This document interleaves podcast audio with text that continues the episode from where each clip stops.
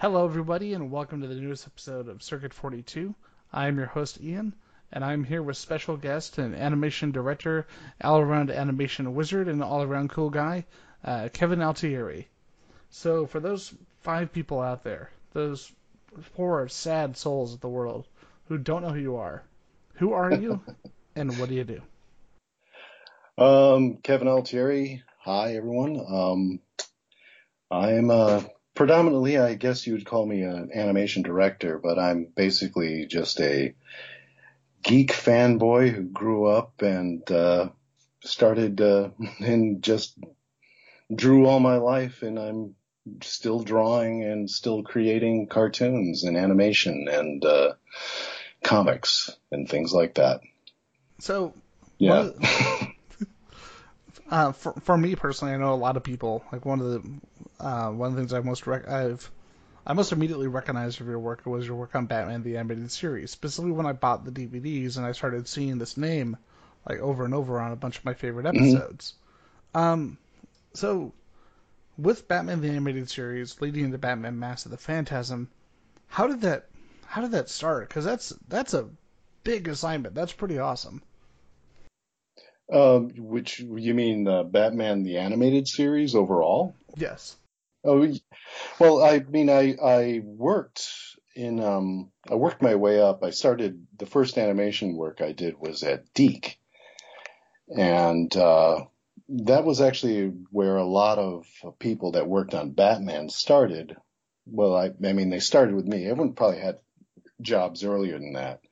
All of my work prior to that was on uh, science fiction movies, all those cheap science fiction movies from the 80s. Like I worked briefly on uh, Killer Clowns from Outer Space, um, movies for uh, Dave Allen, and um, movies like Megaforce for Intervision, and uh, you know all the, just basically special effects movies.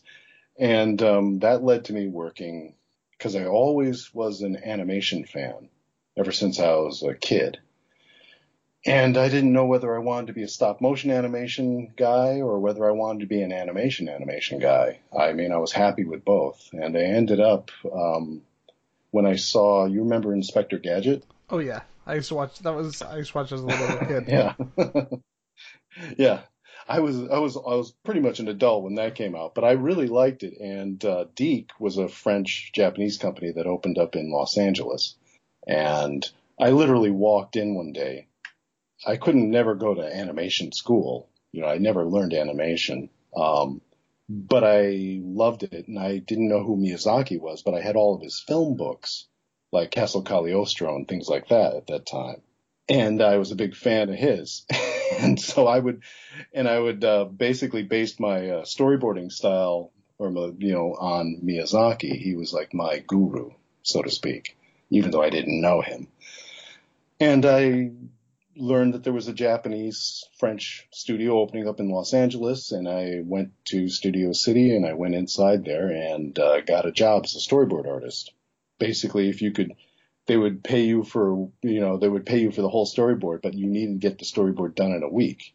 Oh wow. And after working in live action, I could actually, I could actually could work that fast back then. I was a young man. I could work pretty fast, but it was there at the same time it was there that me, uh, like Dan Riba, uh, John Calmette, who did a lot of the background painting for uh, Batman. The, Uh, the backgrounds series. were so good on that show. Um, oh yeah, yeah. yeah. No, they were they were awesome. And uh, and uh, let me see, John Calmette, uh, Ted Blackman, who was the art director for Batman the Animated Series, he was also over at DiC.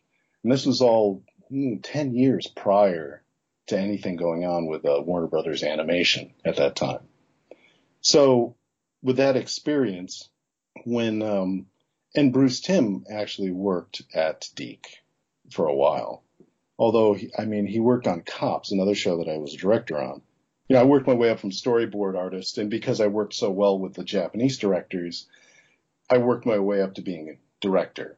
And then uh, after DiC, I went to Disney Features, and after Disney Features, I was doing comic books, and then I got a phone call from Bruce Timm because they were looking for people who could do action adventure, which at that time, 90 that was like 91, I yeah, guess. 91, 92. 90, 91. Because production would have started what, Yeah, in 91, so- and then the show premiered in 92. Yeah, yeah.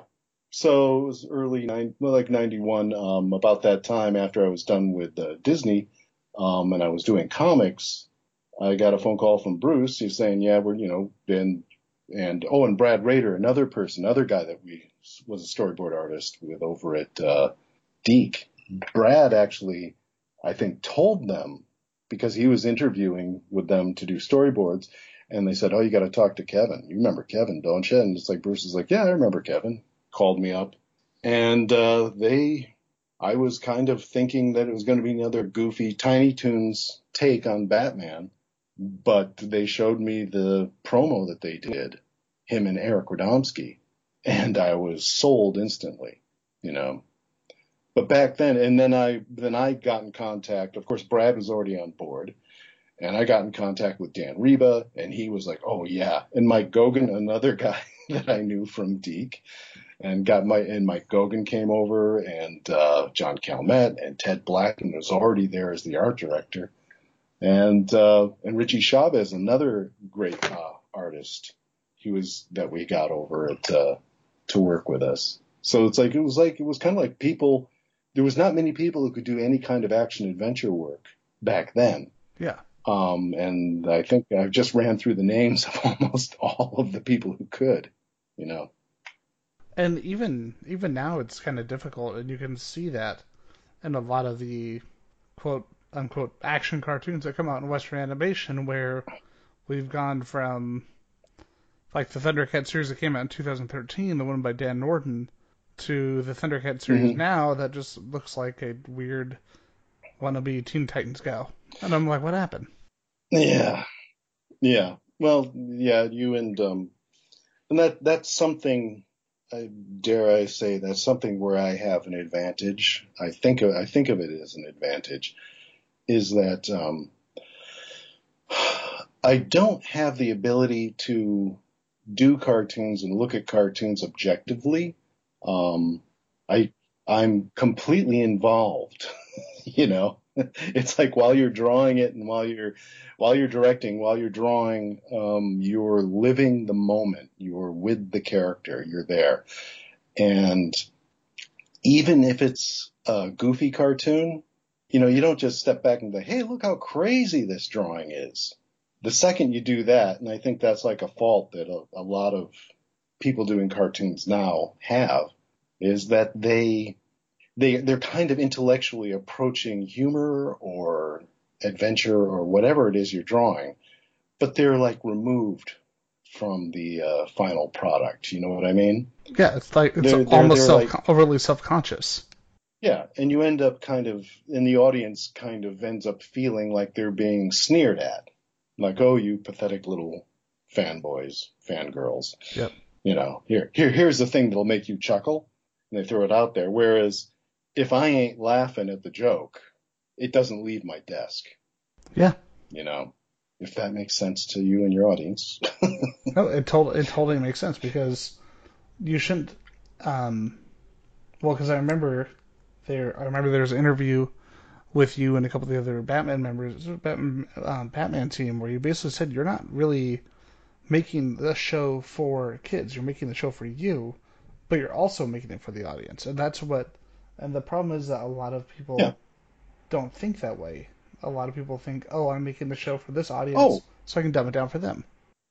Yeah, well, uh, it's like as I've grown older, um, like there's one thing about being, I mean, especially back when I was when I was a kid, um, boy, you had to hunt down using the TV guide. You had to hunt down movies and you had to hunt down cartoons.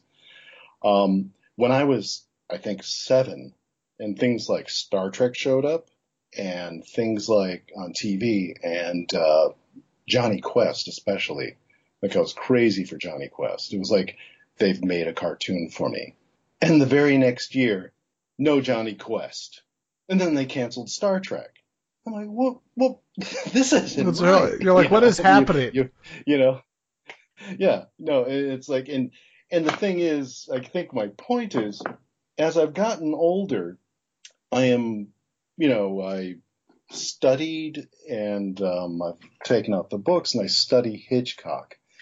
I watch Hitchcock. He's a genius filmmaker. I love Stanley Kubrick. You know, um, it's like Clockwork Orange, 2001: A Space Odyssey. I saw when I was eight. Oh, and wow. I mean, I completely understood it. I remember driving home and explaining it to my dad. You know, he said, "Well, you know, it's like so he got old, and it's like, no, no, he's in a he's in like a prison. That wasn't a prison. No, that they're taking care of him, but it's a prison. You know, it's like he, he he's not really a prisoner, but they're watching him. What didn't you hear those? Didn't you hear the aliens talking? you know, it's like yeah, because you know they were represented by all those like st- strange noises in the background, and and uh, and I and I loved everything that Stanley Kubrick did, and I just, you know, I'm just, I love Samuel Fuller movies, and I, like, you know, it's like as you get older, and it's like in the in the movies that you I fall in love with are more and more intense. But having said that, I still completely enjoy what I loved as an eight year old. You know, yeah. that, that never has gone away. It never has. I still watch Jonny Quest and I still enjoy it as much as I ever did.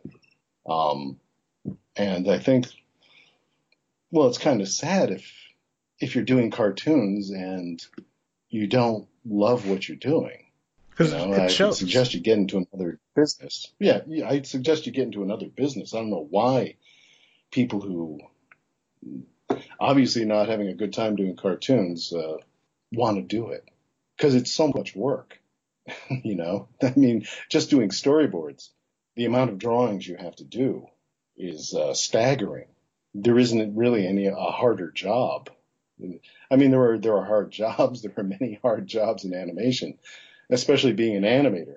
But um, storyboarding properly is an arduous task, and it takes a hell of a lot of work a lot.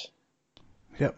And, uh, and, and it's physically taxing too as you get older. But so the thing that keeps me going and keeps me enjoying this thing is that I really enjoy, you know, I enjoy the same things that I enjoyed as a kid. I still do. Haven't lost it. Yep.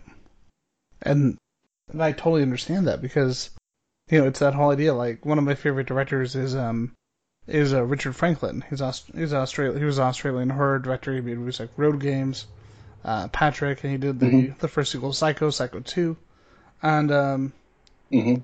he was a huge Alfred Hitchcock fan. Like you mentioned, you mentioned Hitchcock earlier, and he reached out to Hitchcock and he said, "Would you like to come speak to my film class?" And he even said he there was an interview and he had said, "I didn't think he was going to. I didn't think it was going to happen, but it did." And I asked him, and then I worked mm-hmm. with him on one of his last films and then I directed Psycho 2. And he even said that in a way he felt that with the love and respect that he had for his work, oh. that um he would he should be the one to direct it, and it's and it shows that kind of respect and joy of the work, and not just yours, but the work that came before yours, and it shows in that. Like if you look at mm. any of the other Psycho movies, they're not the other Psycho sequels are not not not that great, but that one I'm like, yes, no. this actually feels like it could be a real sequel to Psycho 2 and not just a Psycho and not just a cash in. Yeah. Yeah. Yeah. you know, if you don't have Anthony Perkins, well, you know, it's like it's all questionable. Yep. It's like you gotta have Perkins. Exactly.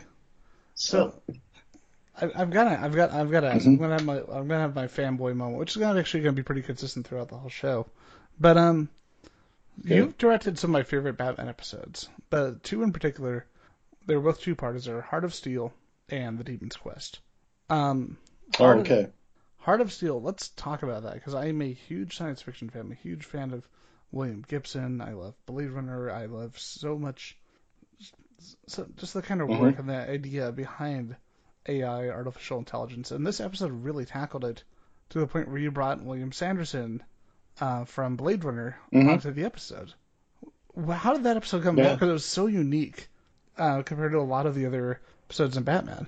Well, it was actually kind of uh, troublesome, and uh, one of the things that I really it went to one, of the animation studios that I did not think was up to it, uh, Sunrise, because they would always ship their animation off to China.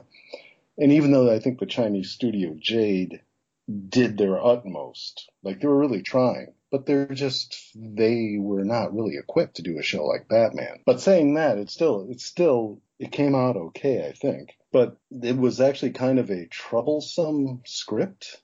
It was overlong and, uh, Brynne, I think it was written by Brynne Stephens, Yeah. Right? And I'd worked with Brynne before at DiC. She was another person I worked with at DiC. Um, she was married to Michael Reaves at the time who was one of the story editors. And, uh, I remember people saying it's like, oh, well, Michael's just, you know, he's just using his, uh, wife as, uh, ghosting this for the script for him. And I said, no, no, no, this is Brynne. She's a good writer. I worked with her on Starcom. She was the story editor on Starcom, which was, um, had some really good scripts. Um, anyway, so the thing about Heart of Steel was it was just, very long. Like what it didn't get was, um, well, I'll just give you an example of like something that I did that I storyboarded, um, where the replicants, no, they're not really replicants. What were they called? anyway, I'll call them replicants. The replicants invite him to join the club, Bruce Wayne, and he goes up in the elevator. Yeah. And then, uh, then he like gets back in the, you know, he fights his way out and gets back in the elevator and then the elevator crashes and destroys the robots. Um, that was actually, it was like he goes upstairs, goes to this room, sees them, escapes, goes outside. They have a fight running out of the building. And then what kills the robots is like a telephone pole gets severed by some explosion and it falls over and manages to kill the robot, you know. And Lucky. I just kind of like cut to the chase, you know, and made it, you know, and, and if people go back and watch it now, you'll kind of know what I'm talking about. But it's like, it, we made it Batman. And there's like the thing where you never see Bruce Wayne change into Batman. Yeah. It's just like one time it's Bruce Wayne and then at some point he he he pulls the costume out and changes, you know. Convenient. So it's like man. it's almost like a magic trick. Yeah, well, it's also yeah, but it's it's also it's an animation shortcut, but you actually use that shortcut to do something that feels cool. One thing that pained me, and I actually was Bruce. Uh, let me see. Yeah, Bruce didn't do any boarding on that, but the boarding when when it came to destroying the robots, every board artist like went out of his way, you know. And and when I got back was like a the storyboard was the size of a phone book, you know, and not like your small phone book. It was it was it was huge. So I, we ended up having to uh, trim a whole lot out. And the one thing that really went that I really wish I could have kept was the sequence where the replicant Batman robot shows up and fights Batman. And I thought that was like a really good capper, but there was just, there's only so much and the story is about Barbara Gordon, you know? Yeah. So we had to stick to that. And, uh, so just Batman fighting Batman didn't seem as important when you looked at the whole picture.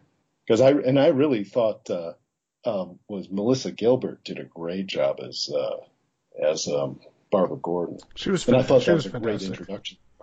Yeah. And I thought, and there's like one, it has one of the best lines too. And I, where, and I think that, I don't think it, I think it was kind of an ad lib that happened at the recording, but where they're on the rooftop and she's like, and Batman's like, look, I'm going to go take care of this. You stay here. And she says, no, it's my father. And he's like, let go of my cape. and she's like dragging, yanking on his cape. And it's like, so I think we matched the visual from the recording on that one. Yep. Please let go of my cape. Anyway, but no, but it, it's, and, and as a two-parter, I liked it a lot. Um, and I, and one thing I, uh, well, I've said this before in public, but I have to apologize to Mike Goguen because he was one of my board artists, but back at DiC, he was a character designer. And when he came on board, he, uh, said, uh, you know, this was pretty much his first pro um, storyboarding job, and uh, he was great from the get go. You know, there was never any problem. But he said, "Please, Kevin, just promise me you're not gonna. I, I'm not gonna do any character designs."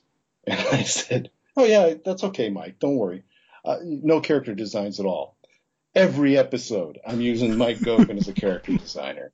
You know, because Bruce, there's no way Bruce could do all the character designs. There's no way. So I would end up use people from the crew. You're saying that Bruce Timm isn't just a robot who can design all the characters? No, no, it's just not physically possible. And the one thing is, is like Randa the robot, that's Mike Goguen's design. You Really? know, it's just, I just, we just went like, look, it's got to be Marilyn Monroe. You know, Yep. we need Marilyn Monroe as a killer robot. And that, I think that's kind of unique to that show. To, uh, yeah, to us, it's like we're the first ones to do the killer robot. I think that was pre, uh, T3 kind of thing. And it works. It works must be so somewhere. well because you have that like when you have that Yeah. shot where you see the other part of the face torn off and it's just like in shadow, except for the eyeball and the teeth. And it's such a cool visual. Yeah. Ah, Well, I tried. Yeah. Actually, if you look on my Facebook page, I think I actually put up uh, that storyboard pretty recently. Oh, that's awesome. I need to take a look at that. So you can go, yeah, you can go look at my storyboard, look at the storyboard, and then you can play the Blu-ray at the same time. Yeah, my my my girlfriend surprised me on my birthday, and um, I was like, "Oh, what's this?" And I opened it, and it's the it was the deluxe Batman animated box set remastered, and I'm watching on there. We had just got a new soundbar, just got just got the new TV, and I was like, "Oh, this will look pretty good." I'm watching on there. Oh, so this looks new. This looks like it was made like last week, which is Yeah, amazing. well, that's some, yeah, it's something that Warner Brothers did too, um, back in the day. Um, they had a, like, the first year, um, we were, the first season is all film. And, uh, it was all edited on Moviola, oh wow, you know, the old fashioned way, you know, Yeah. with tape and splicing and, which actually Teresa Gilroy, one of the editors, if you look at the mechanic, that was the single worst animation job I think I got in the whole series. And yet it holds up simply because I was working with an editor that could piece like the smallest scenes. We were sitting there going, okay, when you do the playback and they actually make the final film of it, we're just praying that the splices didn't like fly apart because she had to, some of the things she would have to take out huge chunks of crap animation and like just splice like the ends of the ends of the uh, film together. And uh, it was it was amazing to watch. It was just the, the just how good those editors were on that show. I've always found the episode really interesting just because um, it takes a, such a different approach. Um, it takes such a different approach to from the storytelling, and is one of the more character focused episodes. And in a way, you know, John de Lancie, who, who of course you worked with later, we'll definitely talk about that. And um, Paul Williams, they just add so much to it with their performances. Oh Uh, yeah, no, yeah. no. Paul Williams is awesome. He was just, he was just, it was, and he was another, you know, I was a fan of the Phantom of Paradise Oh, and all that that, you know. Yeah, and a big Monkees fan too, from back in the day. There's a lot of Paul Paul Williams music on that.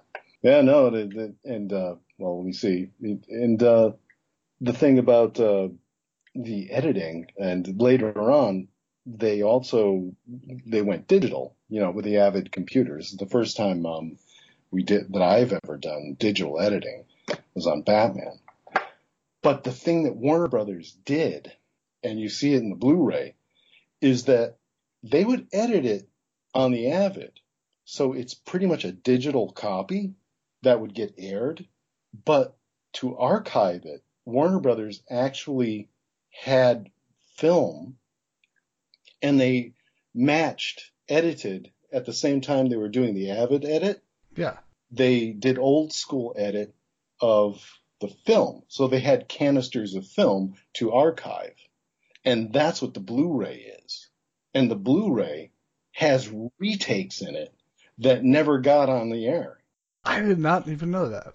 Yeah, no, there are there are like color correcting and all sorts of things happened in the film that are on the episodes, my episodes anyway, that didn't make it to the air. There are actual the final retakes are all there.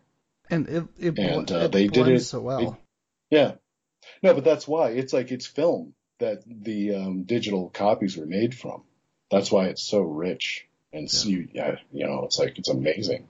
It's like, yeah, it, no, it, the, the Blu-ray, it, it has never looked better, no question. And to, and sometimes it's like I looked at some of the episodes, like uh, the mechanic actually really make me cringe because now I can you can really see like some of the crummy cells and you know the cell dirt and stuff. You know all, all those imperfections are just uh, blown up.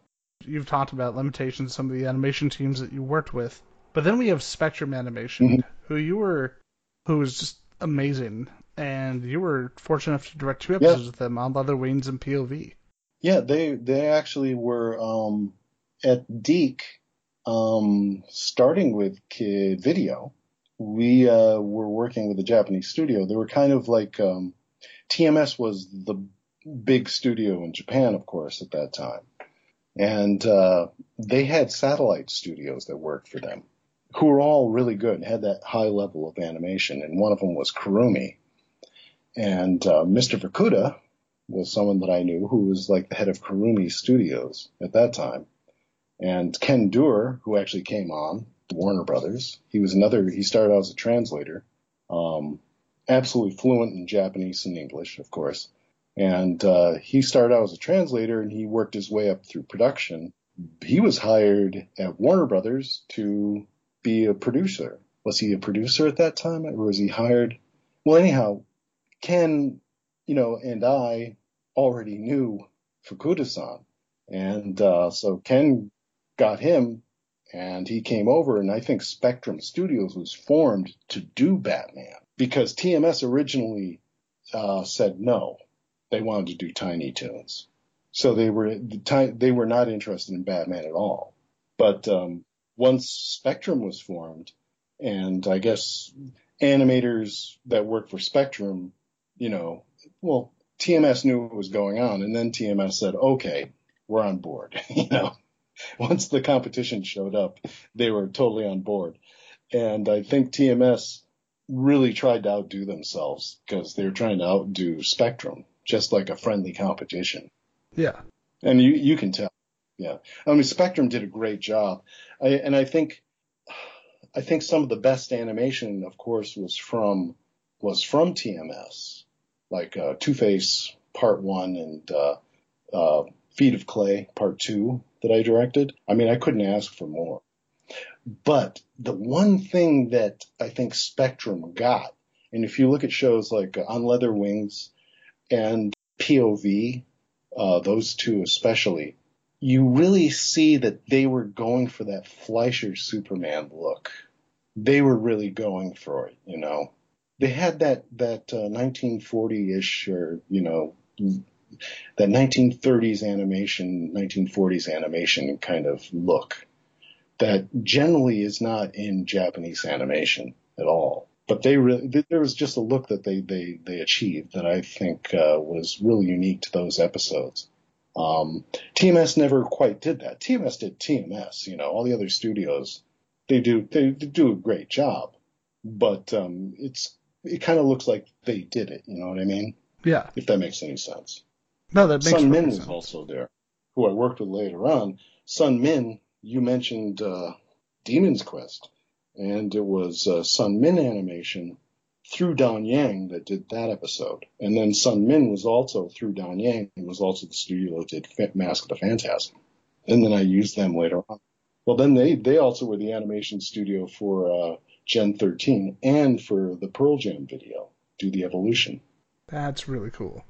Um, there was a particular sequence I wanted to mention on um, on Leather Wings before we move into Mask of the Phantasm, and that was the the transformation with the Man Bat, where you see him where you see him walking bet- with behind the um, behind the cylinders in the lab, and the way that he distorts yeah. and grows with each one, and it's so fluid. Like mm-hmm. the transformations and everything, the the flight scenes are amazing, but that sequence has always drawn me. Like that whole transformation sequence was so beautifully done. I, well, I wanted to ask about. well, I read the script and I went, "Oh, it's got a werewolf transformation in it. I'm storyboarding this one myself." It's like, get out of my way. I really wanted to do that one really bad. Um, so I storyboarded all that that that third act, um, the fight between Man Bat and Batman. Yeah. Um, right up through the uh, the whole Zeppelin thing. It, it, that one was uh, well, and another thing that I did too, because we had trouble again, like I said earlier, we had trouble finding people who could draw action adventure. So me, Brad Rader, Dan Riba, um, God, who else was there? we all ended up doing the layouts ourselves, which is how you get that kind of control. So I actually drew that. you Oh, know, wow. you it was it's almost animated. You know, it's like the way the, the amount of effort we were able to put into the layouts at that time, especially on that first episode. So yeah, it's like if if you drew your sequence, you got to do the layouts on it. And, uh, and, and we just threw out, a, we just, you know, Bruce was, well, Bruce was quite right that when the first batch of layouts came back, we had a whole layouts, you know, crew there and it was just kind of a little too goofy looking, you know? Yeah. It's hard that they, they were having a hard time getting uh, Bruce's proportions and stuff. So me, uh, Dan and, uh, Kurt Geda, we ended up redrawing a lot of the layouts ourselves. And that one in particular, like, uh, you know, every, from pose to pose, it was like we were doing the layouts. So we had, you know, that's how we had control. And of course, Spectrum did a great job on the animation. It's so clean, and like the use of color, especially like you said on the Blu-ray uh, with the remaster, like that, it's just really eye-catching. I've always loved that sequence, and the fact that it was in the Oh, first well, episode of the show, yeah, it's like, it's like here we're going to show you exactly Yeah. what we're doing right here, and it's this. Yeah. Yeah, no, I mean, I was like, I was kind of shocked. I, I was kind of shocked that, like, when I read the script myself, I said, really? All right, you know? Yep. And then the thing about it being Man Bat is that, uh, Batman, we really had him cut loose on Man Bat because he's a big monster. And when broadcast standards said, you know, about punches to the head and all this stuff, he says, no, but it's a big monster guy. He's like, oh, okay, monsters are all right. And then you're Monsters like, and robots you can beat up. And it's so- and it's kind of Yeah. sad. and It's kind of bittersweet because then you have the re- you realize this is a human the entire time, and because some studio, some Yeah. production company, some studio heads aren't the sharpest, so you can be like, oh, it's a monster. See this picture where it's a monster? And they're like, oh, okay, it's a monster. And then you're just Yeah, like, Batman's a good guy. He's he's just trying to apprehend him, and he does. You know, yeah, has to smash his head into a wall, but it still it worked. Hey, concussions didn't solve all harm. crime problems. He's he's just there at the end. You know, like he's kind of an unconscious guy, Yep, but he's human again. true. Anyway. oh, and and you were talking about you were talking about Demon's Quest. Yes, And the thing about Demon's Quest was, um, ever since I was a kid, I read the comic book, uh, the Demons, you know, the, well, it wasn't called the Demon's Quest, but it was the Ra's al Ghul, um, series that was in Batman, written, you know, the Denny O'Neil, um, Neal Adams. Yeah, Neal Adams. so good. and that, like, I was just jazzed, you know, and it's like, and the fact that, like, you know, that Batman's, I mean, it, they rewrite so many things and they make things up. And yes, there's attraction between him and Selina Kyle and all this stuff. But the one love of Batman's life is Talia, you know, Yeah, and you know that that's that it's just so cool. And it's like that whole thing where it's like instead of being just in Gotham City which is cool this is the one where he's a globe trotting guy you know? It's like it, it take it takes it all across the world in this one uh this one giant adventure which is actually just a test to see if he's good enough to be Talia's husband I mean I just Yeah. when I read that when I was a kid um, I just, I just, the whole image of Batman stripped to the waist in the desert, having a saber duel with Ra's al Ghul, it's just um, epic. all of that just hit me. It just hit me, and I just wanted to. From when I was 13, I wanted to do that as a cartoon, and I didn't know how to do a cartoon. I had no ideas about cartoons. I had no. I, I mean, I was just like a stupid fanboy in Connecticut at the time. What do I know? And there it is. It's like, and once I started the series, I just, I just told Bruce from the beginning, And Eric and Alan Burnett, when he showed up, I said, just when Ra's al Ghul shows up, I get to do him. And on top of that, Alan Burnett got Denny O'Neil to write the script. Yep.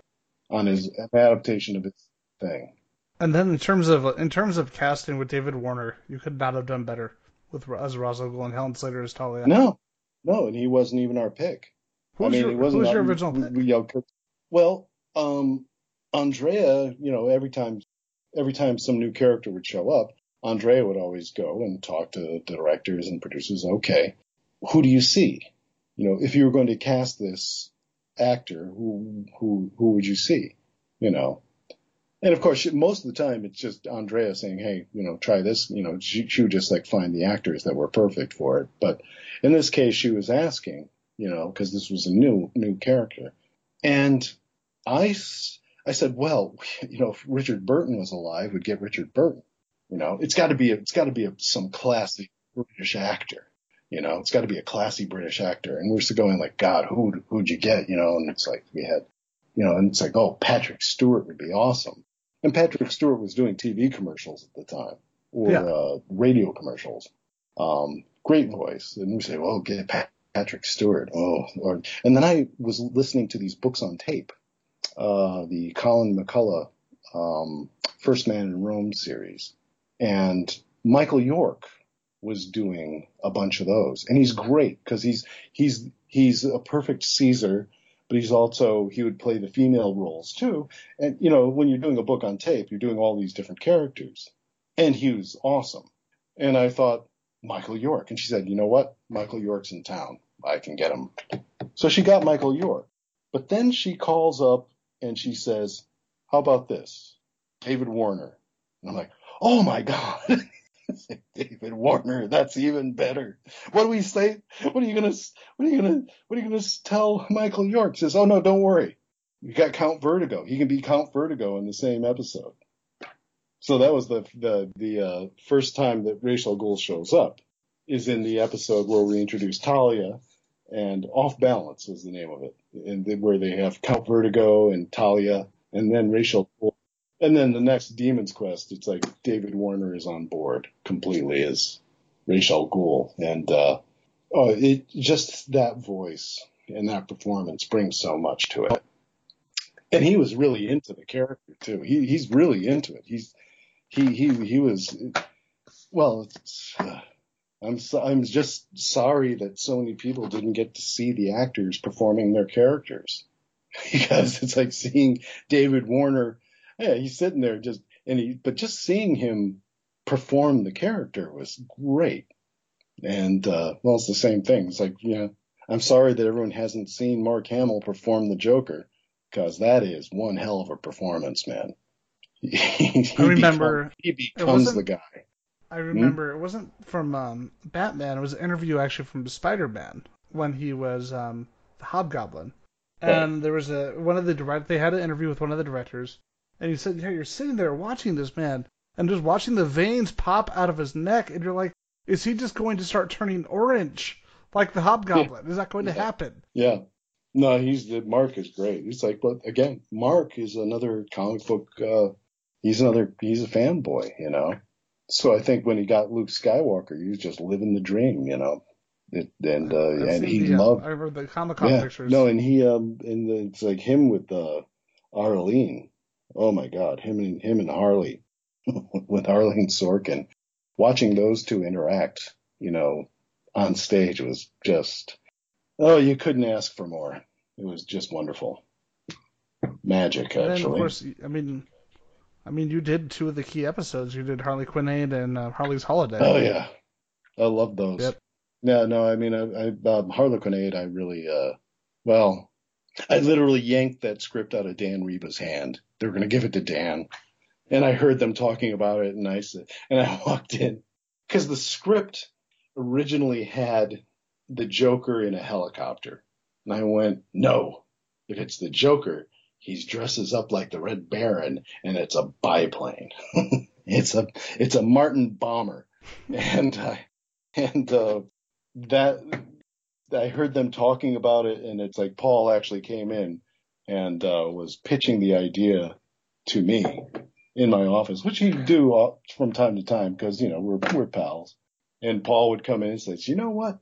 I think you know Harley's in jail and the, the Joker gets this A bomb, so Batman has to spring her from jail and save the Joker. Yeah, he's gonna drop the A bomb with a Martin bomber." Things like that. And after that, you know, a couple of weeks later, they're talking. I hear them talking in the room next to me, which is Bruce's office, next to my office, and I could hear them talking about this script. And then I heard Dan talking, and I go, "Oh no, you don't!" And I got up and I go, "Sorry, Dan, but I'm getting the Joker script this time." And I never had gotten to do Harley yet either, so I really, really wanted to do it. And uh, yeah, it's like, a, and that that that was really a blast to draw. And um, I love Harley; she's my favorite character the thing I appreciate about both your Harley episodes is um, we do get a lot. We do get into the character a lot, like with because of you and Dini, yeah.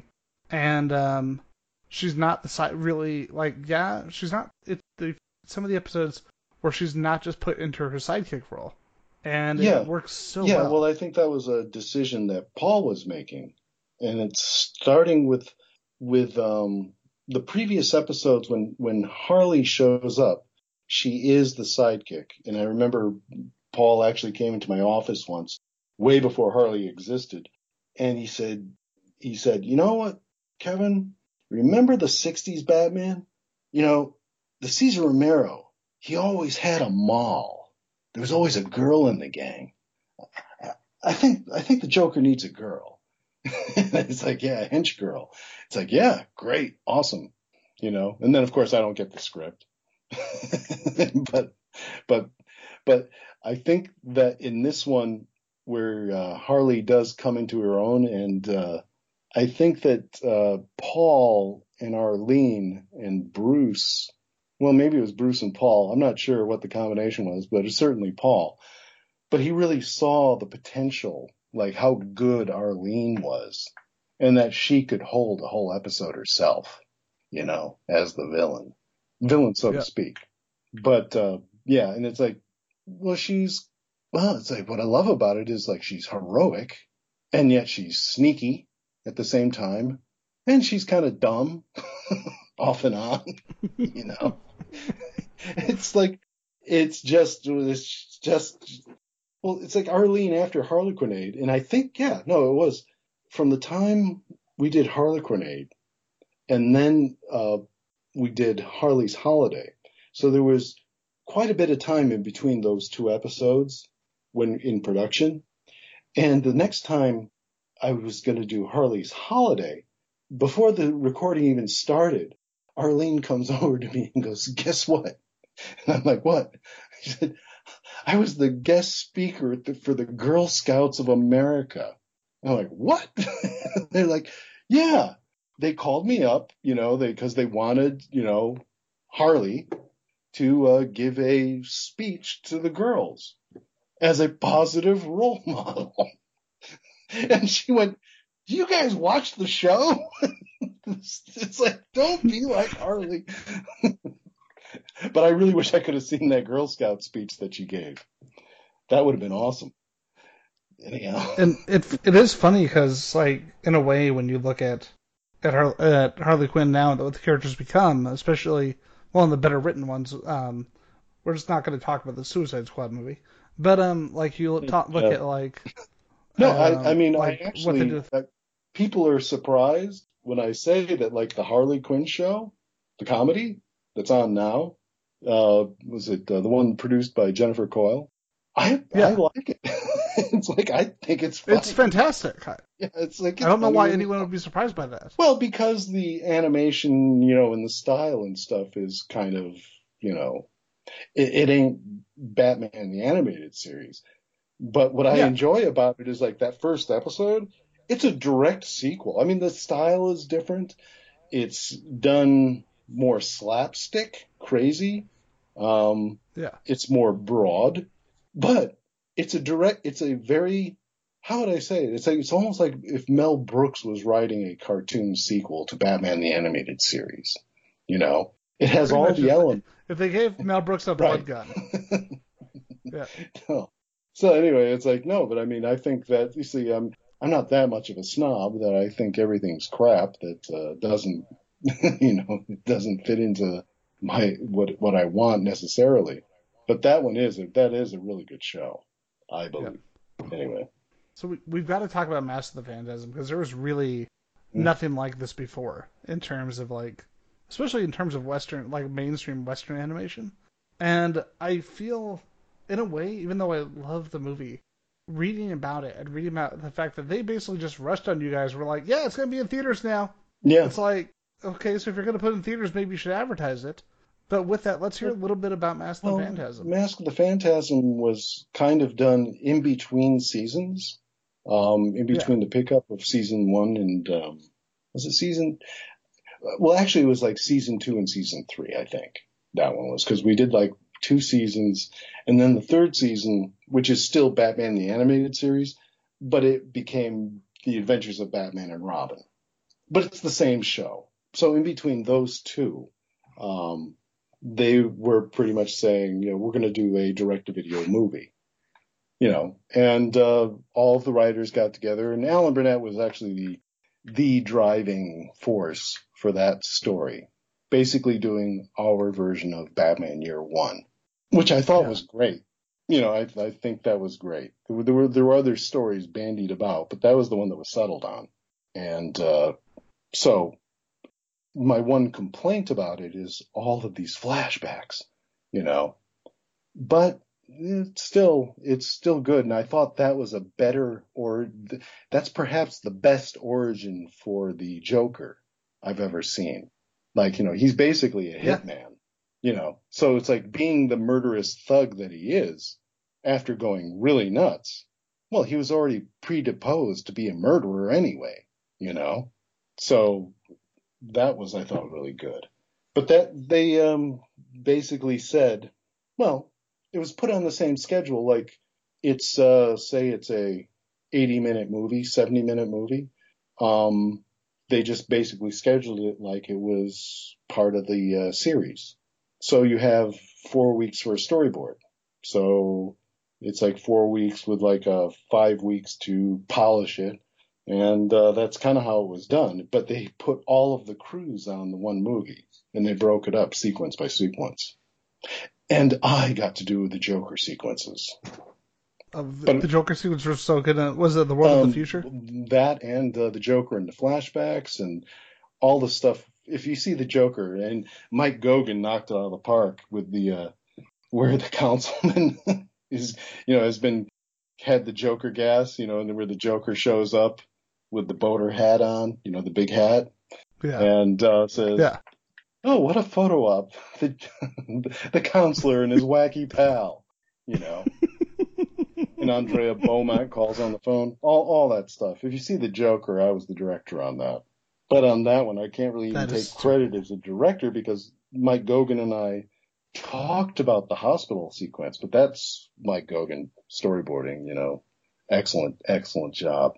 Totally. And, and uh, Hart Bochner, who I'm kind of surprised at how good he was at like just that smarmy guy, you know.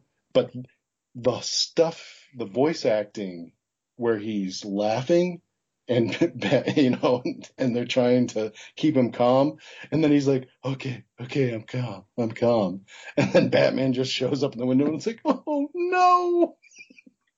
and he just can't hang on to it. That was it was such a great performance. I just remember him as like the '80s scumbag in Die Hard. So for me, Yeah. like the idea of him being that way, it's like, yeah, yeah, that makes sense. Because for me, my mind ties him into Die Hard, where he's like, like cocaine nose job, uh, super '80s Yeah. businessman. I mean, I. Yeah. But he's not doing that guy. He's doing some someone who's even slicker. Yeah, but anyway, he he was so good. He was he was so good at that role. I mean, I, I don't know. And uh, again, Andrea Romano casting, Stacy Keach, great, great, great voice. Stacy Keach was fantastic. You Yeah. don't even hear his voice in the Phantasm No. at all. Not Right. really. And Yeah. it, but he was he, and he is. I mean, it is him doing the voice of uh, the Phantasm itself, even though that's actually Dana Delany. But it's It, that is, you know, Stacy Keach. Really nice, creepy voice. I was gonna say, I feel like at 27 years we shouldn't have, we don't have to warn people about spoilers. It's like if you haven't watched it by this point, it's kind of your fault. Well, uh, you're not giving anything away. you know, there's going to be a phantasm. He shows up in the first sequence. Yep. And it's it's funny because you mentioned Batman Year One, but in a way, the Phantasm is a far more for me. It's like a far more improved version of the Reaper from Batman Yes. Year Two. And because no, it's like Batman uh, Year Two is a mess of a story. Yeah, I'm yeah. Yeah.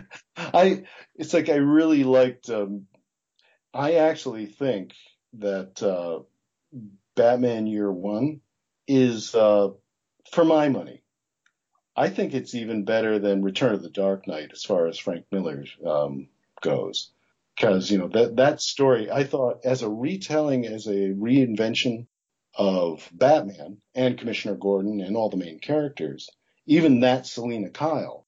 Um, I thought he, I thought he was firing on all pistons there. That was really good. That was really good writing. And having said that, I really think that Alan Burnett's version of who Bruce Wayne is and what he becomes is actually even more logical and actually better than that.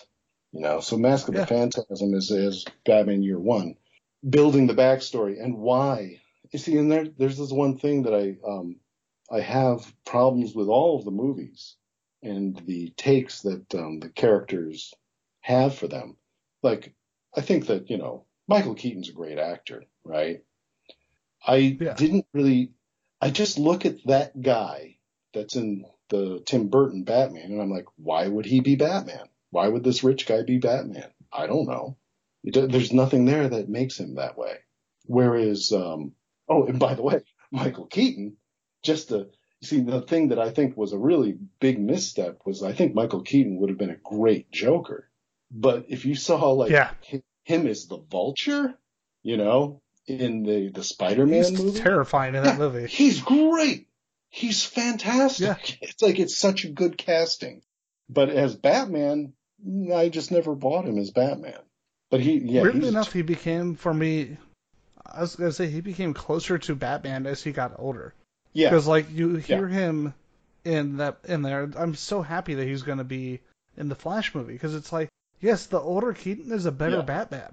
no, no, yeah, Yeah. As, as he got older, it's like, yeah, he, well, it's also like many, some, not all actors, but he, he actually became a better actor as he got older and more serious. Yeah. Yeah. But no, to go back, um, so yeah, it's like Batman Year One. I think that guy, that backstory, that young man that's training and learning, and you see him in the movie, you see him training, you know, so it's like put it, put it, and we, and we would throw that into the series too. He is always learning how to do this, how to be like this perfect Avenger.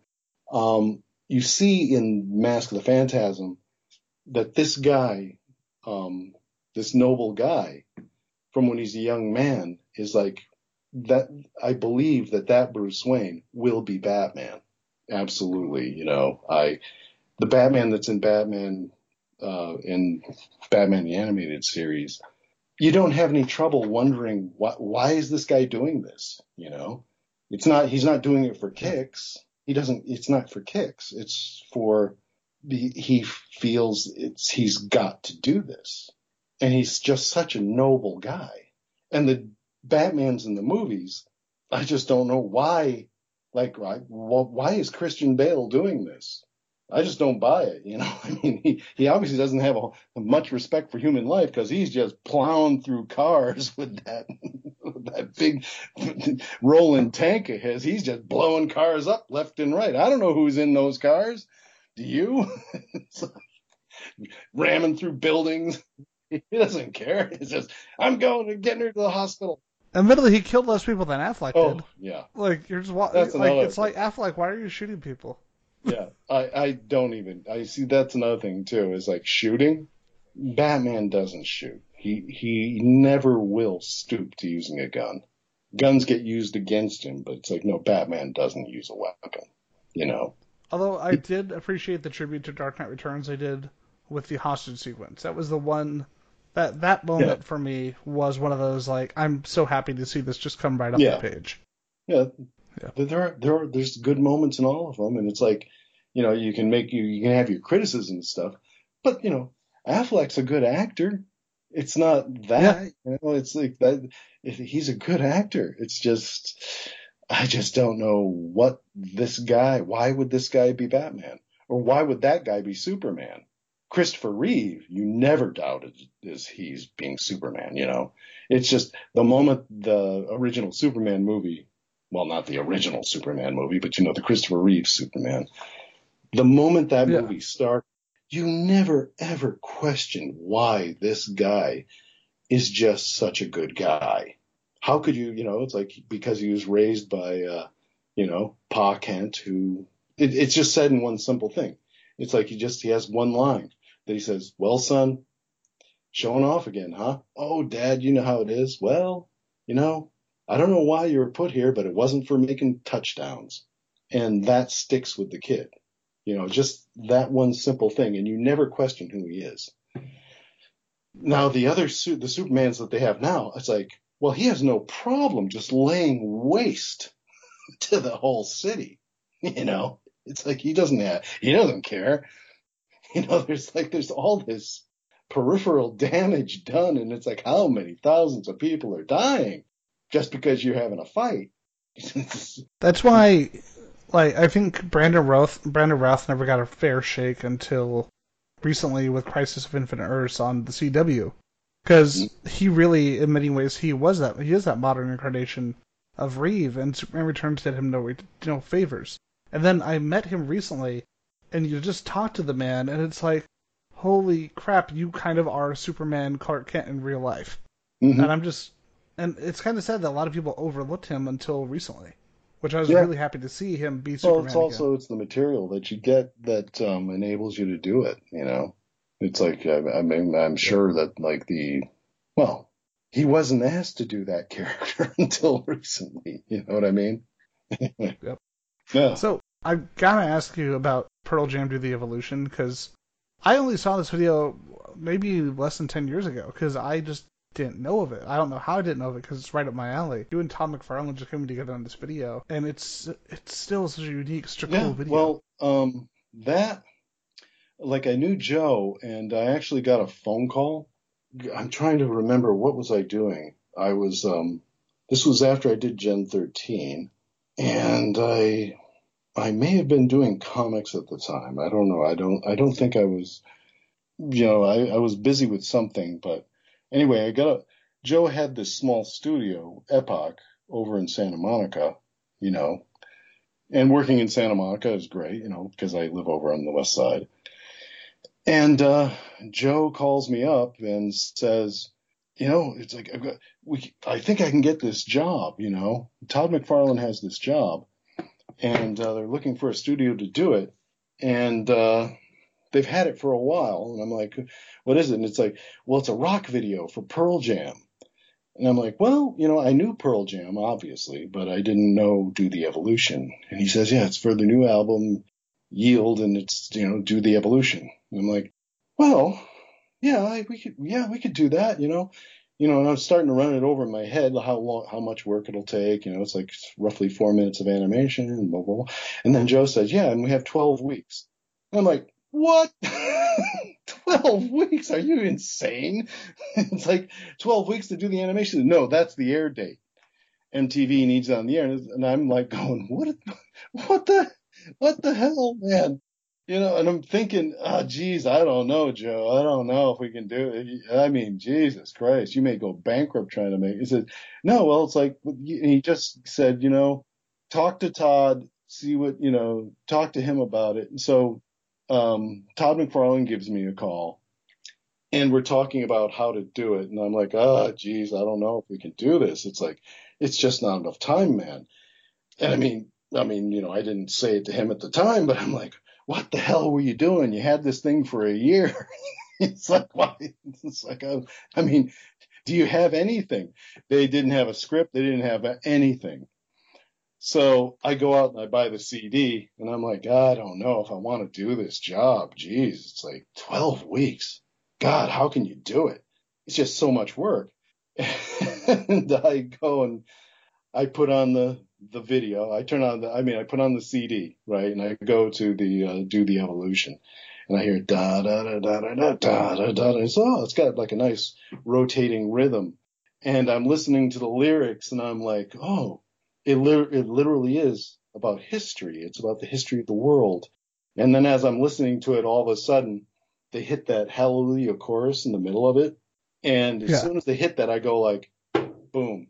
If you were a 12 year old girl in France in 1913, it'd be paradise. The very next year, it's the worst hell on earth that mankind has ever created. And I'm like, oh, and it just yep. like suddenly, and from the beginning, and I'm going like, yes, and you go from the uh, the amoeba to the fish to the dinosaur, and each is they're feeding on each other, and it's just like dog eat dog, and it's like, and then mankind is following the same, you know, and just the images started flying, and I was from that moment on, I was kind of sunk because it's like, well, we're just going to hit the, hit the ground running and we're going to eliminate the layout process, which will save us a couple of weeks. And the thing is, we have to do the storyboards really tight and use the storyboards as layouts. And, uh, Joe got Sun Min Animation, which both of us had worked with before. Um, and they, you know, and they, they could do action adventure and another studio, E-Ray, which, um, I don't know what the connection was between them and Sun Min, but they were another very capable studio in Korea. And uh, let me see, Sunmin did, uh, I think, the first half, and E-Ray, I think, did the second half. And then it was animated from the storyboards in chronological order of the history of the world in four minutes. Um, and we pitched it to um, Eddie Vedder and to Todd um, doing it like a story pitch uh, style. Because at Joe's office, he had a conference room where you know you, we could just we did the storyboards really big. We did it like how I learned to do it at Disney, which is story sketch style, where you go from image yeah. to image, image and you pin them. It's not storyboard panels. We're doing like the images and pinning them up on the wall. So, you know, drawings that I did, and I would rough out stuff. And uh, we had Brad Coombs as character designer, and had him doing some storyboards too. He just rough stuff out, and then he would do it. And then you have the dinosaur. You found someone who could do dinosaurs. It's like Jim Mitchell could draw dinosaurs good, so we used him.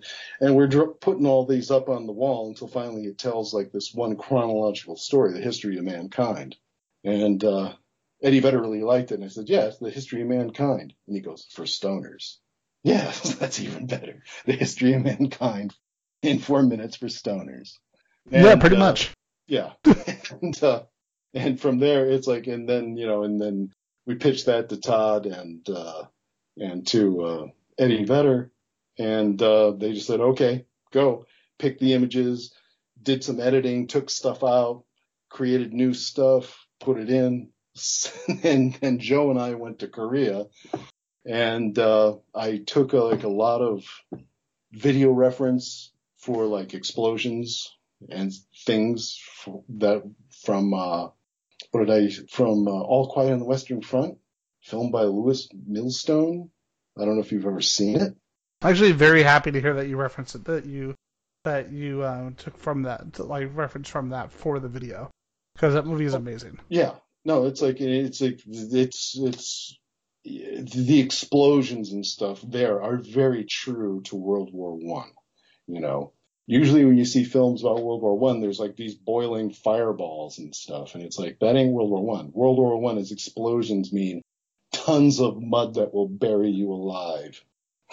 you know, and uh, and we showed that and we showed that to the animators um, and just had like these very intense, very quick conferences with them. And uh, it went right from the storyboards straight to animation. And uh, it they did it on time and it made it to the air.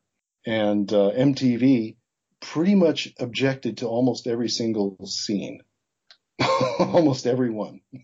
they had something that they didn't want to put it on the air. But but you know, Sony and uh, Pearl Jam basically Pearl Jam, I would say more than anyone else. Now they said no. We want to scare the shit out of people, and uh, you can put it on the air if you want, and we don't really care if you don't.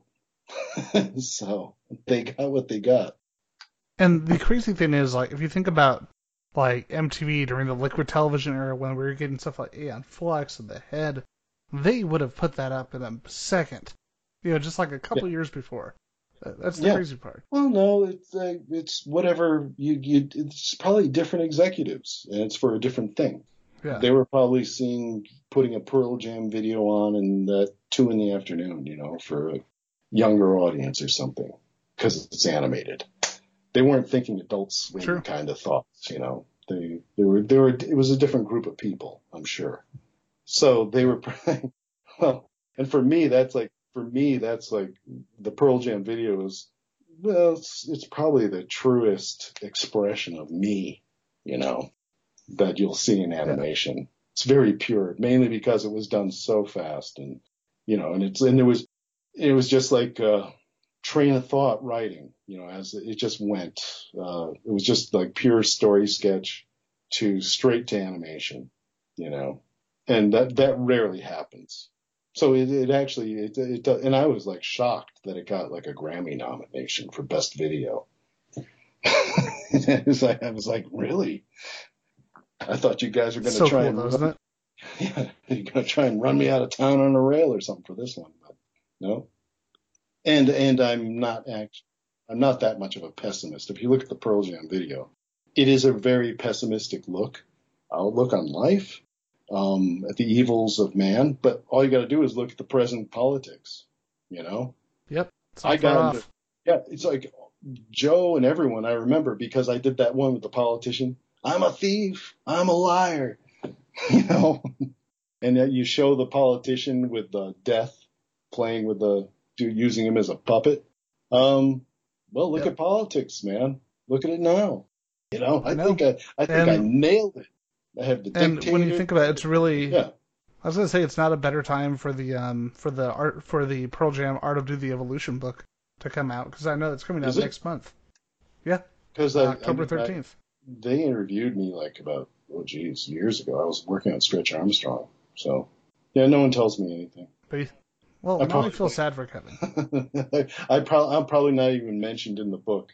Well, the, actually, the the funny thing is they actually directly, um, like for like because I know it popped up on Amazon for pre-order, and mm-hmm. they they show the credits on there, and they directly show you as one of the contributors on there right on oh, the main okay. page. Well, that's good yep. to know. But um, now, you mentioned that you had been working in comic books for a little bit at the time, and I've gotta talk about uh, the Batman Adventures Holiday Special because it's such a unique thing because you've got a mm-hmm. lot of. It's basically all done by you guys. It's all done by the animation yeah, crew. It is. And it's such a. And I have to talk. I had to ask about that because that had to be interesting, kind of transitioning from working in the animation. I know we had the Batman Adventures comics at the time, but this bringing the anima- bringing the animation crew to comics what was that experience like? What was that that kind of collaborative effort well, in, in the different media? We all had the day job. we were still doing the cartoon. Um, but yeah, it's uh, they. I mean, it was pretty awesome. Uh, me, uh, Ronnie Del Carmen. Um, I think I did. I did the longest story in there. Yeah, and Glen too, Glen Murakami. Um, it wasn't uh, for all of everything. Butch who inked me it wasn't really yeah. any kind of a different step to do comics. I think we all did them. Uh, Bruce, I don't know how many, if Bruce actually, Bruce did like uh, He-Man car- comic books and stuff. I, I don't, he really didn't do comics much professionally. I mean, I did comics for TSR, the Buck Rogers series, Black Barney. Um, yeah. But it was like, it was something we did on top of the job and it was just kind of fun to do. You know, it wasn't fun to like not go to sleep at night because you know you have you're doing your day job and then you do the comic too. But and I and I think I had the longest one, the the holiday, the uh, New Year's Eve one. I think was the longest story. But I had an inker. I had Butch, and Butch was like You know, I didn't have to worry about him. He's he's he's just a great artist, you know. Yep. And uh, yeah, no, I mean it was just it was just fun. It was just fun, and it's like for everyone there, doing a switch to comics was nothing, you know. And and there there was like a no misunderstanding between any of us of the difference between comics and animation. We knew it. Um, and, and of course, Bruce and Paul picked the crew, picked the people who could do it. So it's not like they picked anyone that they thought would have a hard time doing a comic book. You know, Yeah. you know, it's like, oh yes, let me see, can Ronnie Del Carmen draw really pretty girls going running around in a Yes. department store. Yes, I think he can. it's like, yep, that's it's good casting. It's good casting all around. And I really love. I, I, think really anyone who read Alien Mondo Heat. Hmm? Sorry, I was gonna say I think anyone who, read Aliens Mondo Heat by um by Ronnie by uh, Ronnie knows what knows that he knows what he's doing in regards to that. No, he showed up. Um, he was a comic book artist that showed up on the crew. Uh, like you know, it's- we're in the second season, I think. Yeah, and Ronnie was his his samples. There was no animation samples. He was just all comics. And it was just great. The guy was like, you know, brilliant, brilliant draftsman. Anyway, Yeah. The so we, we got we got to do it, man. We've talked about comics. We got talked about animation. Let's talk Mhm. about Gen 13 because my God, this is I I I I saw it. I had known of it. I'd seen clips of it. Paramount it, it had a pretty wide international release distribution. Just the domestic distribution was uh, Disney, and they didn't want to distribute it. you know, they they wanted to they they wanted to own the property, but they didn't want to um, they didn't want to do well. Like I said earlier on, I think Disney does that. You know, they they'll purchase things and then they'll just like not want to release it for whatever reason internally. Um, they, I think they were planning on doing Hero High even at that time, and they wanted to mine that for the material. You know, they want to do their thing. They don't want to do someone else's. And then of course, Jim, Jim Lee sold Wildstorm to DC. So when he sold Wildstorm, DC, Warner Communications, owns Gen 13, the comic, the printing rights. And Disney, Buena Vista, has the animation rights and live action rights for Gen 13. And back then, there's no way there's going to be like any cooperation between those two studios. They're rivals. you know, they're, they're, they're not going to cooperate with each other. And somehow Paramount got the distribution rights for the world. And it's been, it's all over the place. Like I, I, I got like small royalty checks at one time from like, uh, I think the Netherlands for television broadcasts. Like it was, uh, like a yearly thing in the Netherlands for a while, I think. It was the Netherlands and Germany.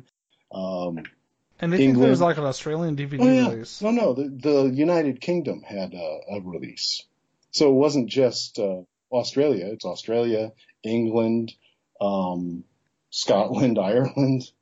You know, I, th- I think it's been translated into a few languages too. I'm not sure, but it's at you know it's it's like because it was play, played in France and Italy. Um, so anyway, where's my money? Now I know you right. Get get this man his paycheck. Now I know you had I know you had um, also worked on the Gen 13 Gwen Saves the World comic with um hmm with um with Mark Farmer, but um going Mhm. into this going into the movie, what was that what was that like? Because the one thing that I noticed as a fan, because I've read every every issue of Gen 13, like it's it was like my mild obsession through like high school and early college, and um the one thing I noticed was the fact that uh, Rainmaker and uh, Sarah Rainmaker and Bobby Burnout Yeah, are kind of not in the they movie. are. Like they're in the background. They're they're Yeah, the but it's just it's just um well the thing about Gen 13 well it's like because I was pretty happy at Warner Brothers um but then in between Batman and I worked in development on Superman a little bit um but that was no it's like it, it just wasn't coming it wasn't happening very quickly and I've always wanted to do superhero you know hardcore superhero direct to video stuff. And I just had the concept that Yeah. we just sell it through comic shops. Like the image model, you know, where basically you sell it through the comic shops and use Diamond distributors or whoever your distributor was and just sell it there and stay away from all the other Hollywood uh, distribution problems. And Jim Lee was the first guy that was really on board to do that. He thought it was a good idea. Um, so that was the original plan. And the thing was, it was financed strictly by Wildstorm, and it's a small budget.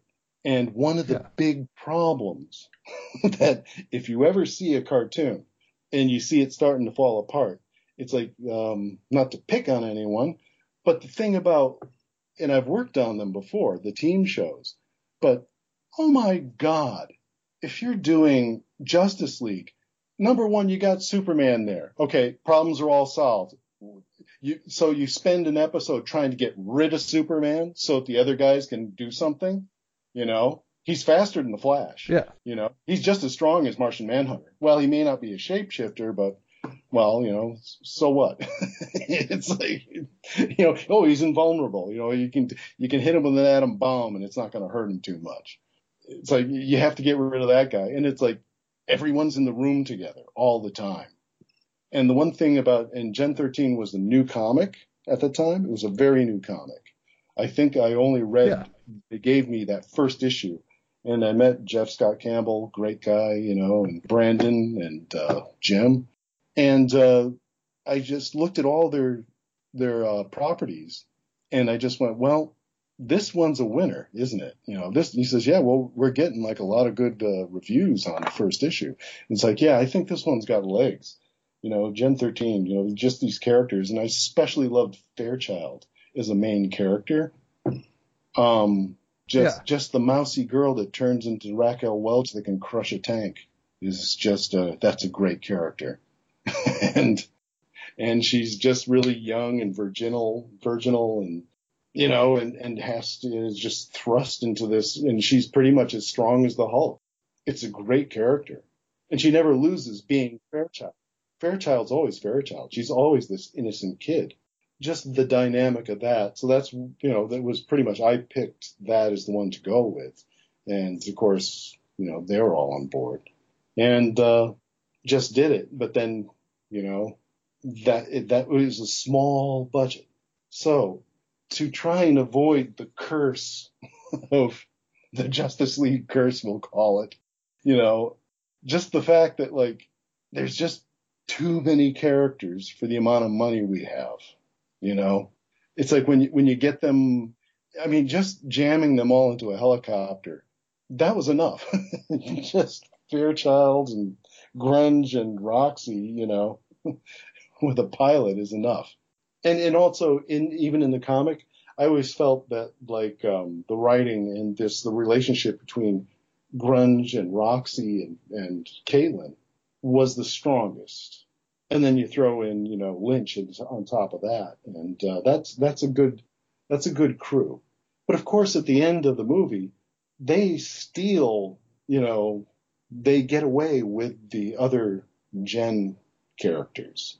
So Burnout and, yeah. and uh, Rainmaker were planned, you know, for the sequel. They were planned on coming in. I mean, you know, it's like I don't know how the story would have worked, but we would have gotten them in there.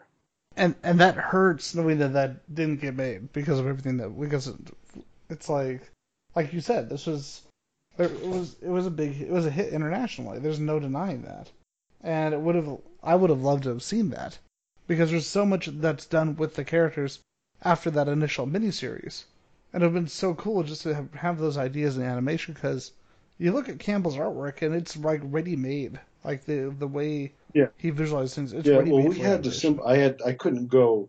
Although Jeff did, you know, he did do like character designs for us, but I had to. It's like literally the, you'd have the problem of Jeff's drawings and he's um, you know he's of course gotten older and he's like more mature now, so his and his artwork is more mature. Um, but back then, it would be very very hard for an animator to animate those characters, you know. So they had to be yeah. streamlined and simplified and uh, you know made animatable, especially with the limited resources that we had, you know, because it was it was uh, I originally intended to budget it kind of like a series, well, kind of like the same budget that was for Mask of the Phantasm, but it was done for considerably less, a lot less. I think, I think, but I had a great office in Santa Monica, you know, the, which after the earthquake in 92, um, you could get, uh, offices and stuff in Santa Monica for a song because Santa Monica really did get socked along with Northridge and everyone. So really good deal on this office. It was only a block from the beach. Um, so we, you know, was, mm, including the office and everything, we spent just a little over $2 million for the whole production, for everything, you know. Oh, wow. So it was, it was pretty small, pretty small budget. And there's, even at that, you know, I, I, I really wish that I could have gotten a lot more retakes than I had. I mean, and and just like another color correction pass, and especially with digital technology now, it'd be very easy to do just to pump it up, you know, just to pump up the look of the film, and using some and another pass at post production would be great. But whatever, it is what it is. I will say though, with with the like with the with the cast and the work that was done, because you look at that, you look at the cast and it's it's crazy because you had like all you know you had Oh. Of course, you had um, John de Lancie, you had Mark yes. Hamill, you had Corey Burton, but then you had Alicia Witt and mm-hmm. Flea and Elizabeth Daily, Cloris Leachman. Like, you couldn't really, and even like small roles, you had like Phil LaMarr and Dave Fennoy and Jennifer mm-hmm. Hale, and it's like you couldn't ask for like a bigger voice cast. Yeah, no, the, you know what I mean. The Voice, the, I mean, I got I got the actors I wanted pretty much. You know, uh, it, it, I got no. Com- I mean, uh, it's like uh, Jack Fletcher brought in John de Lancie, and I'm just. I. It's like I didn't even. I didn't think we. You know, I didn't even dawn me that I could get him. I knew I could get Mark Hamill because I knew that he's he's into comics and stuff. And this is like one thing where I actually wanted Mark Hamill to just use Mark Hamill's voice. You know, it's yeah. kind of a grown up Luke Skywalker, but. it's like if Luke Skywalker yeah. just became a psycho. No, and it's it's it's a really nuanced performance, and uh, Lauren Lane is like, oh my god, what a great Natasha kind of evil villain. She's just so good. Which was another reason why I didn't bring in Bliss was because we only have room for one Natasha. you know, I mean, it's I mean, it's just like uh, repeating the character in in like a two hour movie. It's like just too many people, too many characters. And I think in a lot of ways, considering the well, we'd we'd call them undertones, but they're blatant overtones. Uh, with um, with uh, with uh, Bliss and Threshold. It's like maybe maybe that maybe a little bit of squiff. It's glad that we didn't have yeah. to deal with that directly. yeah. I think there's enough of a relationship between. Uh, I thought the relationship was there between uh, Lauren Lane and, uh, and Mark Hamill. I think that I think that was like more of the latent romance going on there than anything. I mentioned Spider-Man earlier, and I was actually talking to a friend of mine before we mm-hmm. did the show. He's a huge Spider-Man fanatic. Like he he actually he runs a show called San Diego Comic Fest and brought Maciej Microszczycki to talk about his run on Spider-Man. And I I love Spectacular Spider-Man. I will I love the 90s series. I love all the other series, but Spectacular for me is the I, best I, Spider-Man I cartoon ever produced. And not because I worked on it because I think that um, with Greg Weisman, th- Greg Weisman is one of the greatest guys you ever get to work with, and one of the worst. because he has these giant interlocking storylines where all the characters are interlocked and uh, one moment presages like one moment in like a previous episode means so much to what happens 10 episodes down. And you, there's no way you as a board artist or as a director yep. know this. And it's, it's like, it's great and it's like, and it's really rough at the same time. But, uh, what, what Greg brought to it, that, that Peter Parker, I thought was, well, uh, the latest Spider-Man in the Marvel universe is pretty much that guy the teenage, the, you know, going back to the teenager, and yeah. uh, that take by Greg on, um, and Vic, Vic Cook too. It's like I, Vic wasn't really the writing guy; he was the directing guy. And I, I'd worked with Vic before at DiC, um, and what they came up with was a really great reinvention for the new generation of kids. And it, it really was a really, I mean, some of my favorite stuff was what takes place in the high school, you know? And I got to storyboard and do like a whole football game where Flash gets his knee creamed. Uh, that was actually some of the most fun stuff on top of like doing like the first time that I got to draw like the introduction of the Green Goblin. That's another dream come true. And I thought that Green Goblin was the Green Goblin for me. And I really like the Sam Raimi Green Goblin, but I think that Green Goblin really was cool. You know, he was a real, you know, and the whole thing where he's taking over the whole underworld, which the Green Goblin never really did in the comics and stuff. It did in the series. I thought was that was really good. But that um, Doctor Octopus was my favorite Doctor Octopus. The one where he starts out as the Nebuchadnezzar. I mean, just like the Nebuchadnezzar, brilliant scientist, but the Nebuchadnezzar little guy that's working for Osborn. You know, they kind of did it in the second uh, Spider-Man, but that cartoon version of him I thought was very good. And uh, Jennifer Coyle, who is doing like the Harley Quinn show right now, she gets my vote as like uh, the best director on that series because I really liked that origin of uh, Doc Ock. It had a lot of heart to it, and you really felt for the guy when he turns into the villain. Yeah, you still feel bad for him, you know. I thought that was a great cartoon. That was that was probably my favorite episode, other than my own episodes. I'm kidding. One thing I just want to say about Spectacular Spider-Man is that it's like here's Peter Parker. He's away. He becomes Spider-Man during the summer. You know, he's Spider-Man all summer. Then he comes back to high school. Yeah, it's going to be better this time. Hey, nerd. you know, no, it's no different at all. and he can't tell anyone that he's Spider-Man. it's like it doesn't mean anything in high school. And uh, I thought that was just awesome. And the thing that I liked about the storylines, and it was difficult to do, but it's great at the same time, is that it progresses from September through November through October, you know, through December. And by the time you get to uh, Kraven, it's winter and there's snow on the ground and, you know, and it's, and the episodes are all chronological like that, and um, they rarely in a cartoon will they play with the seasons like that. So it, it is like going to school, you know, because you go to school, you start out not now because everyone's like stuck at home, but you start out in the fall, you know, it's still kind of hot in early September, and then you go through the fall, and then you go through winter, and then you go through spring, you know, and and there's all these events in high school that happen, and that that all happened in Spider-Man. It was great. I think like with with Weisman, I mean anyone who's watched Gargoyles knows how much of a perfectionist he really is, and like seeing all those aspects of it, like the whole idea of the weather.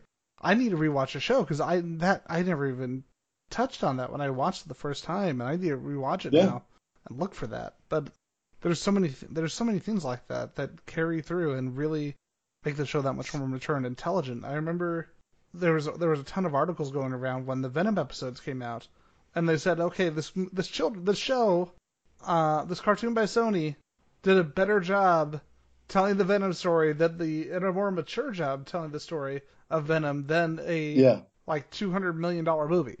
And I always thought it was great to yeah. see that kind well, of and also that Eddie Brock that's in the dynamic of like well here's the example Eddie Brock is introduced, you know, right off the bat, pretty, pretty much, you know, he's a character we know, um, long before the symbiote, like, you know, shows up. And the thing is, is that in this one, in the Spectacular Spider-Man, which I thought was really great, was that, you know, Eddie Brock is pretty much addicted to the Venom outfit. He's pretty much, much addicted to being with Venom. You know, it's not a happenstance thing. Although, you know, it's like, yeah, Spider, and it's like, and I liked, and as far as the Peter Parker being an asshole when he's, you know, attached to the Venom, worked much better it was more sensible in the cartoon, I thought, in Spectacular Spider-Man. I liked how they did it. And I think it was another Jennifer episode. I think she directed the one, which I really loved. It was like where there's this this big fight God, who is he fighting with? It was like it was like you know with the Rogues Gallery, and here's Spider-Man, and he's just kicking ass. And then it flashes to the next day, and Peter Parker gets up out of bed, and he's like, "Oh man, holy, oh!"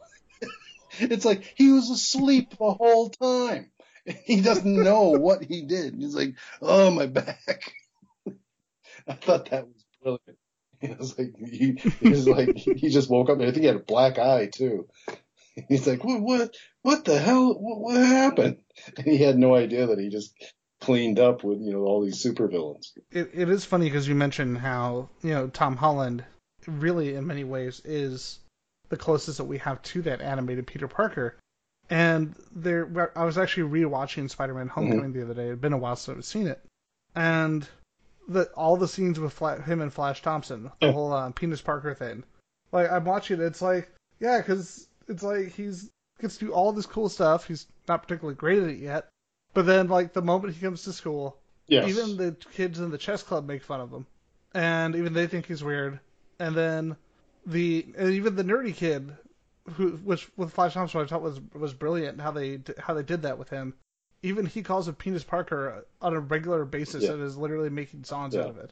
No, and I'm like, they, that, they, yeah, they, that is that they, They should be paying Greg some sort of royalty for that one. Oh well, well, that's the problem yeah. with these characters. You don't own them.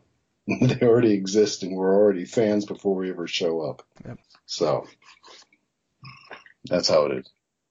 So we've got we've got to talk about um Onyx mm-hmm. The series you did for um the yes. with the work you did with uh, for Crunchyroll, because this was just really cool. Like I saw it on there, and I'm like, okay, so there's a lot of anime, and I like a lot of what's on there.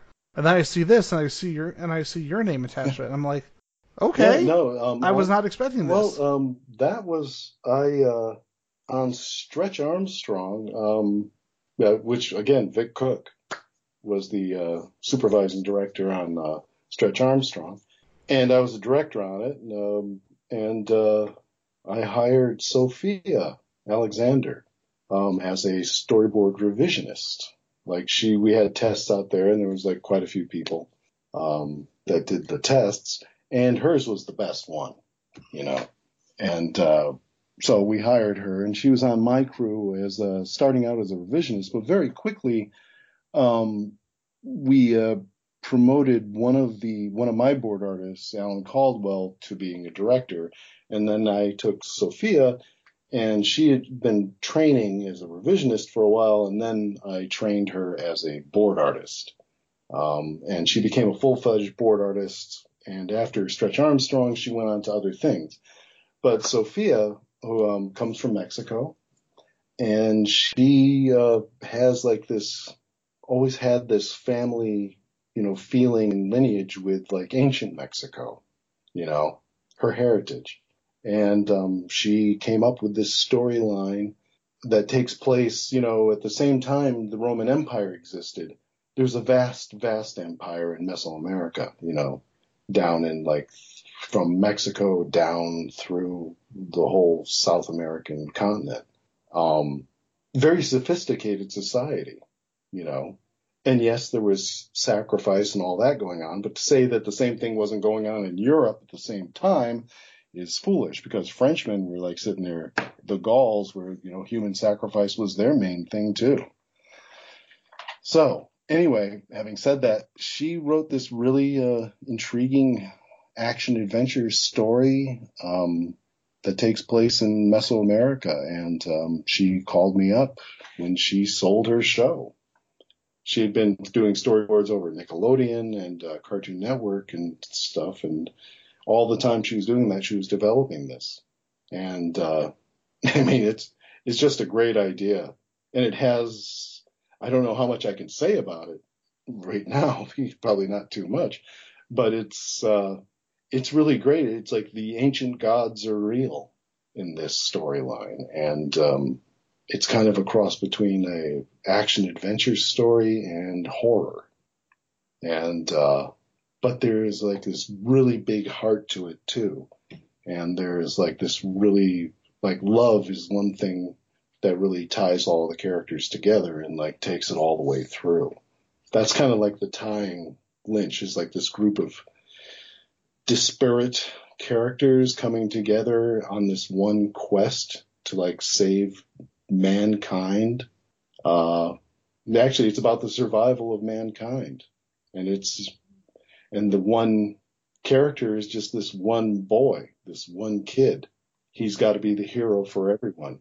He's he represents all of us, and it's it's just it's great. And it's like, and I love drawing things and creating, recreating the ancient world. I just love doing that. And it's like the same guys. It's like uh, same people that I've worked with before, like Adam Van Wyk, who worked on Spider-Man. He's on. He worked on that show as a storyboard artist for me, and uh, Brandon McKinney. I think I don't know if Brandon Brandon may have worked on Spider-Man. God, I can't remember. Ugh. Anyway. anyway, it's like it, it's it, you it's uh I don't know how much I can talk about it because it hasn't come out yet. But if you look at the trailer, you'll see it. It's like it's it's pretty cool, and it's not. Um, Crunchyroll does anime style stuff. Like I worked on another show for them that hasn't come out yet, um, High Guardian Spice, and that is really really kind of pure anime Yeah. still. That that's more anime look to it, and it's like really fun characters to draw. But Onyx Equinox is kind of its own baby. You know, it's its own thing. It has its own look. It's it's got anime it's got anime things to it, but it really has its own look. It it lives in its own world. See, and I love that because there's so much you can do with animation, and when you create and you create a completely unique aesthetic. I mean, some of my favorite, um, some of my favorite people in both animation and comics. I mean, some of my favorite comic artists are people like um, people like Jim Steranko and people like even Mhm. like Humberto Ramos. And the things they have in common is that they both have that such identifiable, unique style that you don't really see anywhere else Yes. except for the people who were inspired by them, or, or inspired. Yep. Yeah. No. Well, don't even get me started on my inspirations. We'll be here all night. Well, yes, we can. well Sometime we can in do the a follow-up future. show, right? Talk about my influences, and boy, there are a lot. I think I feel like that will just be like just two pe- just two two guys just geeking out Yeah, for like two yeah. hours, and we'll just be fine with it. You know? Uh, where would I be without Richard Corbin, or Alex Toth, or Howard Pyle, Oh, dude. Uh, or dude, Hal I- Foster, or I, Frazetta? I grew up. I grew up. All the names uh, go on. I, I know. I, I grew up on I grew up on heavy metal. Like my parents introduced me to it when I was um, 13, 12 or 13, and I told Stephen Gordon on about it because he had worked on uh, Fire and Ice, and he said, "Wait, really?" And I said, "Yeah, I might have been a little too. Yes, you were too young." and I love that the guy who made Fire, who worked on Fire and Ice, is telling Yeah. me that yeah, you were probably too young. Oh well. But I'm, I'm like, It obviously. It, mhm. Now I No, know go ahead. you had? I was gonna say I know that you have one other, uh, one other project, one other project we talked about in pre-production. That's Um, yeah, uh, that's Axloon um, the Legend. It uh, it's a story. I mean, I've I've just it's in development right now. That's what I'm I've, I've been working on it. Um, but Axaloon is um, something. Again, I don't know how much I can talk about it, but it, it's it, it's a romance, action adventure romance with a touch of American um, Native American uh, legend tied to it, specifically the Chumash Nation. So it kind of has that magic um, element to it, you know, with the coyote gods and uh, ravens and uh, the fox. And uh, it's a romance between a, when we see like a Mexican Chumash boy and a European English girl that comes to the American West. And uh, it's it's going to be really good. it's gonna it's something that's going to be really good. And it's like, and again, it's stuff that I really like to draw, and it's stuff that I really like to. Uh, it's, it's a story that I think really is worth uh, telling. And um, in animation, you don't get to do these kinds of things too much. sadly. Based off the early production art so far, um, the thing that really strikes me No. immediately is the is the texture, because you see so much animation that they try so too hard to make it clean, hard to make it overly Yeah, streamlined. well, no, it, I don't see that It's like here. again, you, it's like I like it a lot. Geez, what have you seen? but the thing about it, it's it's in development, um, coming up with images, coming up with the scenarios. I don't know if you're familiar with like Miyazaki, um, but that's kind that's kind of what I'm Oh, what yeah, I'm definitely. trying to do is like I'm just developing it. When I when I come up with images, I'll generally do watercolors and just pencil drawings, and um, y- you don't want to go straight into like Photoshop and into you know because it's just it's just it's not organic. It doesn't feel as organic, and especially a story like this, you want to you want to start it out with like just classic. Well, even like Pixar, when you see Pixar's development work, it's on paper, you know. That's really kind of there's uh, that's where your thinking goes, and um, this one especially being a you know what would I call it? Kind of a magical western. Um, I'm just developing it right now, you know, in an organic way, you know, pencil to paper and, uh, I'm, I'm starting to do watercolors and, uh, just coming up with how the characters and, and that way you can really feel who the characters are. And, um, well, it's, yeah, it's actually a more romantic way of going about it, you know? It's like going straight into the computer would be kind of cold and aloof way of approaching, you know, a western. The thing I love about the Western genre is there's such a range of stories you can tell. There's so many classic subgenres that come out of it. Because in a way, like the Western, mm-hmm. the Western itself is a background. Because you look at movies like Little Big Man, and you look at movies like Butch Cassidy, and you look at movies like Once Upon a Time in the West, and they're Yeah. so different. Like each movie is completely different. And it's like people, it's like when people call comic books a genre instead of a medium. And Yes. I like that's the biggest mistake you can make No, because that's not the case at all. no, I agree with you. No, no, it's Yeah. so yeah, it's like that's that's. Yeah. There's a few other projects. it's like in this whole COVID thing, you know. It's like basically what I've been doing is uh, development, and uh, which is not a bad thing. It's, and it's also kind of been keeping me sane, you know. But no, I, I actually I look forward to that one, and it's like that that that's going to be a you know, really fun production. Uh, but again, it's it's in its early stage. Yeah, it's in its early stages right now, and it's like, and that's you know, and it was just like there was just that was just a project that came to me from uh, Eric von Eric von Wodke. Um, he's you know just like just like a really fun guy, and uh, you know he just contacted me, and you know he had this project with the blessing of the Chumash Nation, by the way. Uh, yeah, no, it is, and it's That like so you, cool. you know you you can't say no to that. No, it's it's just it's just it's just it's just it's really a, Mhm. going to be a really cool thing, and I I don't want to give the plot away too much right now.